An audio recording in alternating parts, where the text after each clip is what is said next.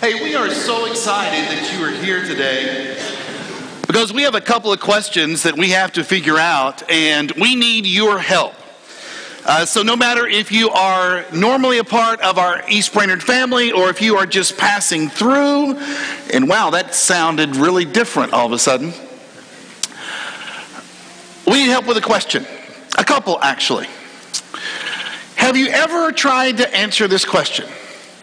Why is it that you cannot tickle yourself? You ever thought about the answer to that? Go ahead and try right now. Go ahead. Go ahead, try to tickle yourself and, and see what happens. No, I didn't say tickle the person next to you.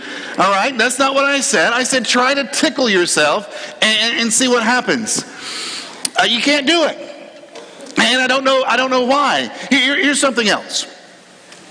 Why is it that you stay in the bathtub for such a long time and your fingers and toes get all wrinkly, but nothing else does? You ever thought about that? I mean, next time you get out of the bathtub, just, you know, take a look and see. You'll be amazed. And then you'll wonder, why can't I tickle myself in the bathtub? You know, you, all these things will start coming back to you. You'll wonder. And how about this one? Now, some of you runners might know the answer to this, and this was the actual question that I had this morning. Why is a marathon 26.2 miles? I mean, why not just 26 miles? Is that point two really, really necessary? Now, this one I did a little background research on. Did a little background research, and I found out that you know there was this dude that that ran for 25 miles from Marathon to Athens in Greece to announce that the Persians had been defeated. And when he arrived in Athens, he shouted, Nikki! He really did, Nikki. And it means victory. And then he died. And in his honor, in 1898, when the Olympics were revived, the marathon was set at about 25 miles in tribute to the guy. I mean, after all, you run 25 miles, drop dead, somebody should have a race in your honor. And so they began this, and everything was 25 miles until 1908. And that's when the British got involved. And I'm sorry if you're British and you're here this morning, but it's because of you that everyone now has to run 26.2 miles.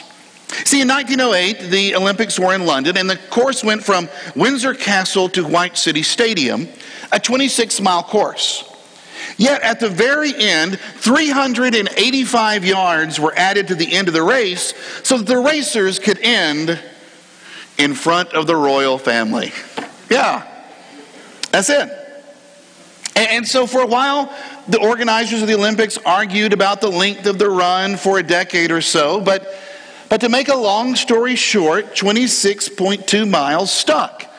And even if the royal family does not attend your marathon, you still have to run the extra 385 yards. Yeah. Now, aren't you glad you came this morning? Some of you were thinking, I really don't know if I want to get up and go to church today. You know, I'm tired. I don't know if I want to get up. You have been challenged in your thinking already. You're going to be wondering about that whole tickle thing. Those wrinkle things are going to be on your mind. And now you're going to leave this morning understanding that it's the British that make us run further. Here's something else you might not know. If you were to run a marathon, you're going to take approximately 55,334 steps. Think about that. 55,334 steps. Sounds pretty daunting, doesn't it? But the greatest runners will tell you that the only way that you're going to get to step number 55,334 is by having the courage to take step number one. You got to start the race. And after that, it's just one step at a time. You know, this summer we have been talking about how we are surrounded. How that we're surrounded by a great cloud of witnesses, not only those who have gone before us, but also those that walk beside us, those who do life with us. And I just want to give a shout out to our elders this morning and say, uh, thank you to them for the idea to um, have this series this summer to uh, mix up our classes in a way that we have an opportunity to meet individuals who are part of our church family that maybe we've never met before, but, but also structure the classes in a way where there was a lot of opportunity for, for sharing, a lot of opportunity for telling our own stories and how God has worked in our life.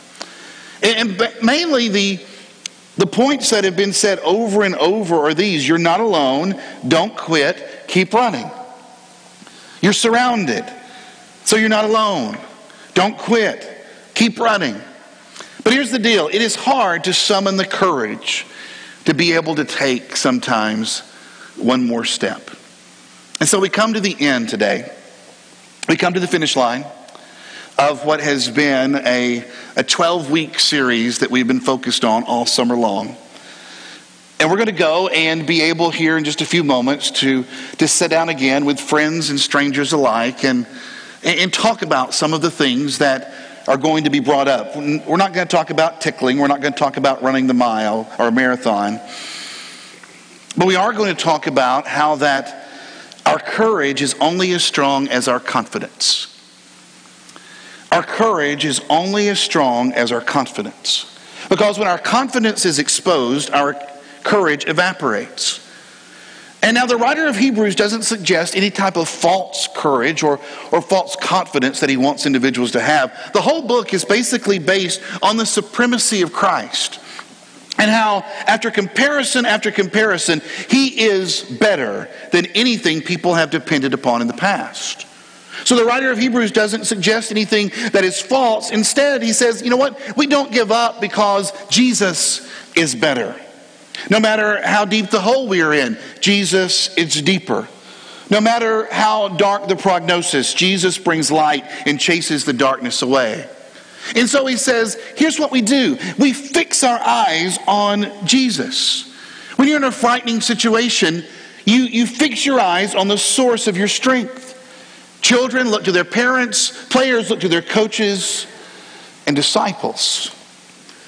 Well, disciples are supposed to look to Jesus. Therefore, since we are surrounded by such a great cloud of witnesses, let us throw off everything that hinders and the sin that so easily entangles. And let us run with perseverance the race marked out for us, fixing our eyes on Jesus. Earlier chapters, the Hebrews writer tells the, about how the the original readers, they started off strong and they, they started off boldly. And he would write to them and say, Look, I want you to remember those earlier days. Because understand, they had gone through abuse, they had made multiple sacrifices, they had suffered, some of them had been thrown into prison, their prosperity had been confiscated, but they held out.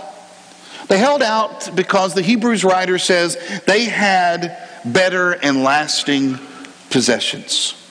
In the early day, their faith was new and they were bold and resilient, but now they were growing tired. They were getting worn down. They were, they were just starting to wonder if it was worth it or not. And so the writer urged them in Hebrews chapter 10 and verse 35 look, do not throw away your confidence because it's going to be richly rewarded. Our courage, it's only as strong as our confidence. And that's why courage evaporates when we shift our confidence from Jesus to something or to, to someone else. We start to wonder is there something better than Jesus? Maybe you went off to college. Maybe you went to college and you thought, you know what, I, I've, been, I've been told that Jesus is better my entire life. But now I'm out on my own and I'm starting to see things that I've never seen before. I'm starting to hear things that I've never heard before. And you know what? Some things look pretty good. And I'm starting to wonder is Jesus really better? And maybe it was while you were in college. Maybe it was that first job. Maybe it was during that period where you were in between jobs, where you started to walk away from the confidence that you have in Jesus. And you began to put your confidence in other things. The Hebrews writer says, Disciple, don't, don't throw away your confidence. It's your confidence in Christ that will give you the courage to endure and not give up. So you grab hold of it with both hands and you hold on tight. And you say, I'm not going to let go. He urges us look, consider the one who endured such opposition from sinners so that you will not grow weary and lose heart. That phrase there, it, lose heart, could also be translated more literally so that you will not lose your courage. You see, these Christians, they had, they had lost their courage because life had not turned out the way that they had hoped. Life had not turned out the way that they had planned. And so they were urged to place their gaze and their trust and their thoughts on Jesus. But here's how it usually works. Instead of thinking about Jesus, instead of considering Jesus, we have the tendency to consider our circumstances. We think and contemplate about what we're going through. We fix our thoughts on challenges and difficulties. We focus on what isn't fair. We, we fixate on our frustration. We obsess over all the different obstacles. And, and when you put your confidence in your circumstances, and then your circumstances don't turn out the way that you would like, well, that confidence becomes shaken and your courage begins to evaporate. You thought your health would be better, your job would be better, your marriage better, your children better, your finances better. You thought that people would support you, that the boss would promote you. You didn't think about your beliefs having to cost you, cost you your friends, cost you opportunities. And because the circumstances changed, the confidence was shaken and your courage faltered. Hebrews says that when your confidence is shaken and your courage is slipping, you consider, you, you think about Jesus, specifically the hostility that he endured at the hands of sinful individuals. You think about how he was tested. You think about how he was treated. You think about what he sacrificed. You think about what he had denied to him. Jesus once looked into the eyes of some confused friends and he said, Look, I want you to remember something I told you. A servant is never greater than his master. If they persecuted me, then they're going to persecute you also. And they're going to do this all because of my name. The word consider also means to compare.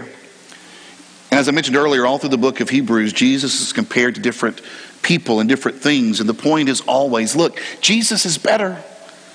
Jesus is better. Intentionally comparing Jesus can restore your confidence and hope. Compare Jesus to your addiction. Compare Jesus to your debt or, or to your illness or, or even to your boss, to your past failures, to any of your future fears.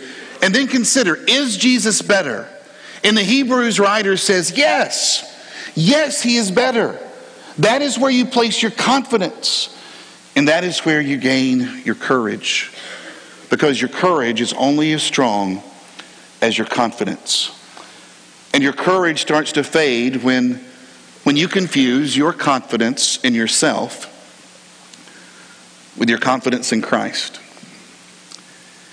You know, I don't know if we realize how often we actually do this. How often we we take our confidence and we place it all in ourselves, but it's especially prevalent in the Western world because we have been discipled in the school of self confidence.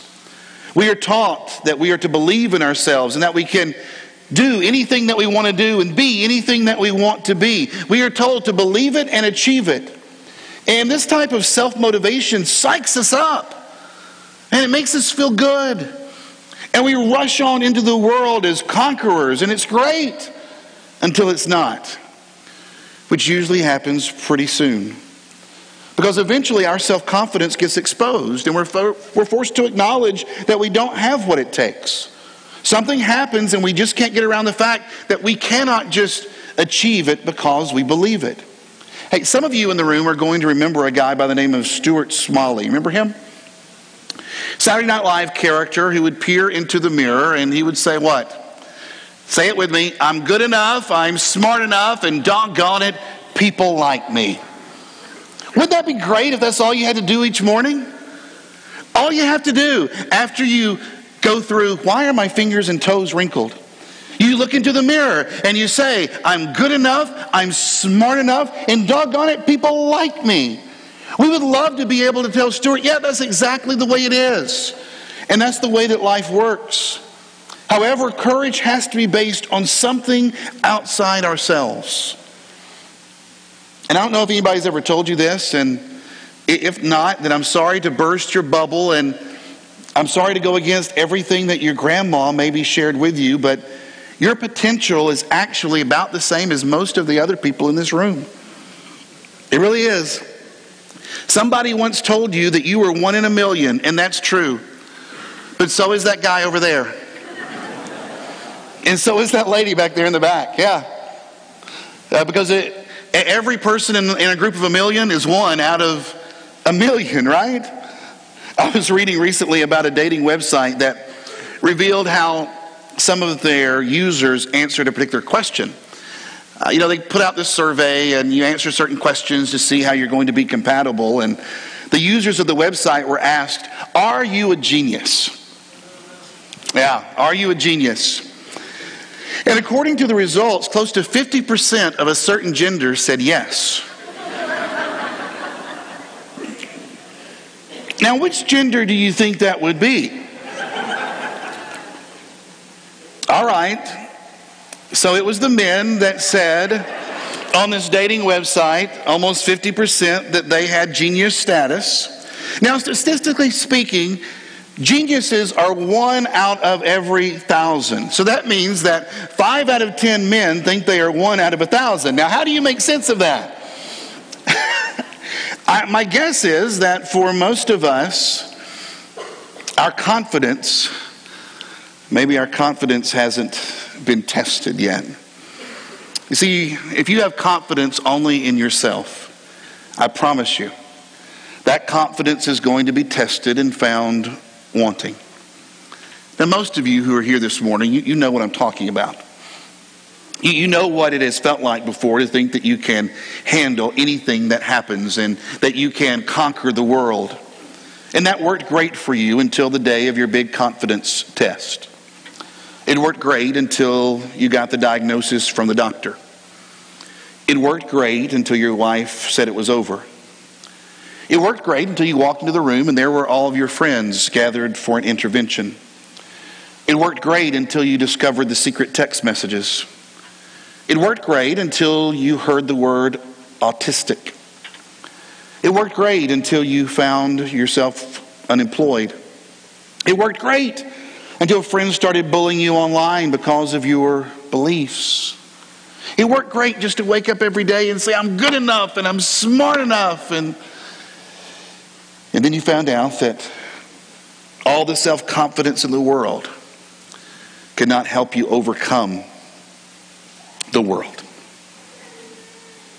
Aren't you glad then that you read about a Savior who says, I have overcome the world? Aren't you glad then when you can read about a Savior who says, In this world you're going to have many troubles, but do not be afraid for I have overcome. You see, when we talk about taking courage, when you read in Scripture about being courageous, it doesn't mean some superficial or emotional imitation. It's not about psyching yourself up in the mirror. It's not about putting on your headphones and, and listening to Journey saying, Don't stop believing over and over and over again. Instead, it's about fixing your eyes on the one who says, I've overcome. It's about fixing your eyes on the source of true confidence in order to gain true courage. You know, you do some research and you find out that professional athletes, those are some of the most self confident people in the world. And yet, many of them have life coaches. Many of them have life coaches who have to help them get past one of the biggest hurdles that they ever face, and that is failure. You see, when an athlete fails, when they drop the pass, when they strike out, when they're not able to, to make some type of, of team, then that is, according to research, one of the most debilitating things that can happen in their life. And it, we understand, right? Because when we fail, we just have a hard time starting out and doing something again, trying something the next time. I mean, if we didn't see succeed before, what makes us think that if we keep trying again, that anything is going to happen? And that failure just begins to dominate our lives and we become known for it. It becomes our identity. And spiritually, it's true as well. Our confidence, when it's in ourselves, we start off the race pretty strong, but then all of a sudden we see how that our faith is lacking. We understand that we're not as good as we would like to be. We fall on the track and our failures take their toll. So Hebrews repeatedly makes the case that our courage, it doesn't come from a confidence that's inside ourselves. In fact, our confidence is not in what we can do, but our confidence is what has been done for us. And so here's how the Hebrews writer says that we should look at life. He says that we should approach God's throne of grace with confidence. Why? So that we may have and receive mercy and find grace to help us in our time of need. And the reason that we have that confidence, the reason that he says you can approach the throne of God is all because Jesus said, I have overcome the world. It's all because Jesus is the source of the confidence. It's all because Jesus is better, and Jesus is higher, and Jesus is greater. Nowhere in Scripture do you find the idea that you just go through life pulling yourself up each and every day by your bootstraps. It's that you go through life each and every day reaching up to God, humbling yourself before Him, and He lifts you up. Some of you might remember Marla Runyan. She arrived in Sydney, Australia in the year 2000 after having been legally blind for 22 years. When she looked at the world, she saw no colors, no clear definition of any type. She described what she called fuzzy blobs that were all in black and white. She had a degenerative retina condition known as Stargardt's disease. Now, this did not stop her from running in the Sydney Games. She qualified and she made the finals in the 1500 meters, though she finished just behind the medal winners. It was actually her second Olympics. She had been in Atlanta in 1996, but she showed up there wanting to compete in the seven event heptathlon. But she finished no better than 10th and decided that she was just going to retire from track and field in discouragement. Except someone noticed that she ran the 800 meter part of the heptathlon event faster than any American had ever done it before. And so she was invited to try out as an 800 meter runner. She hired a new coach, began a new training regimen, and she became a middle distance runner, despite the fact that she ran blind. And she won race after race after race, eventually moving on to greater distances and winning gold at the 1999 Pan American Games in Winnipeg. Marla said that when she ran, she simply focused on the blob of bodies that were ahead of her, and she tried to get in front of that blob. Makes sense, right? She said the final turn was the hardest. She could rarely make out anything and was never certain whether she was on the final stretch. So she said she listened to the crowd and set her course for the finish line and kept running. All summer long, we've seen from Hebrews 12 that we are in a race. We're in a race that's filled with obstacles and entanglements. And like Miss Runyan, we become discouraged whenever we can't see the course ahead of us too clearly. And there are times where all we can make out are just these fuzzy blobs that are there in front of us. Other times we can't even tell if we're in the home stretch or not. We wonder how much farther is it going to be? Are we even going to make the final turn? And the main thing that we've tried to tell you over and over is just keep running. Keep your faith. Keep praying. Keep reading your scriptures. Keep worshiping. Keep serving keep loving. The race isn't always to the swift or the battle to the strong. Sometimes it goes to those who simply refuse to give up. And there are those times when you find yourselves and you're just running behind, and, and that's when you push forward, going through those leg cramps and, and all the other problems that arise. You churn on with just sheer faith because your eyes are on the prize, because you're not alone. You're surrounded. So don't quit. Instead, focus on Jesus and keep running. You know, there are some who are here this morning who need the courage to take that first step. Not step five, 55,334, but just, just the first step toward God. And there are others of you here this morning that need the courage just to keep put, putting one foot in front of the other. Do not throw away your confidence because it will be richly rewarded. I want us to close out by standing together. If you would just stand where you're at.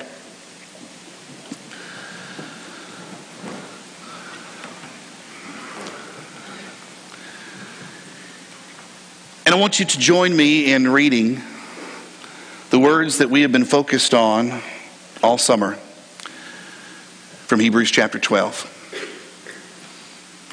Therefore, since we are surrounded by such a great cloud of witnesses, let us throw off everything that hinders and the sin that so easily entangles. And let us run with perseverance the race marked out for us, fixing our eyes on Jesus, the pioneer and perfecter of faith. For the joy set before him, he endured the cross, scorning its shame, and sat down at the right hand of the throne of God. Consider him who endured such opposition from sinners, so that you will not grow weary and lose heart. Father, I thank you for this summer. I thank you for reminding us that we are not alone. Thank you for all the stories that we have heard, all of those who have shared the way that you have been working mightily in their lives. And Father, this summer there have been stories that have brought laughter, and there have been stories that have brought tears. And through all of that, we have grown closer to each other. And Father, we have grown closer to you. And through all of that, our confidence has grown. Because we have been forced to refocus and fix our eyes on Jesus. And so it is our prayer together today that, that we would go forth from this place, that we would go to our homes, to our, to our work, to our schools, to all the places that life takes us, and we would live with confidence and courage. That we would not grow weary and lose heart that we would be men and women who continue running, running the race that you have set before us, knowing that our confidence will be richly rewarded. Father, I thank you for not wanting us to be alone, for not leaving us to ourselves. I thank you for sending Jesus as the sacrifice for our sins, and I thank you for your Spirit that lives within us that keeps us running each day. So, Father, may we commit to you our lives again, and may we be strengthened, knowing that you are with us each and every step of the way, and that we are always surrounded. In the name of Jesus, we pray. Amen. If you need the prayers of this congregation in any way, I encourage you to come as together we sing and praise our God.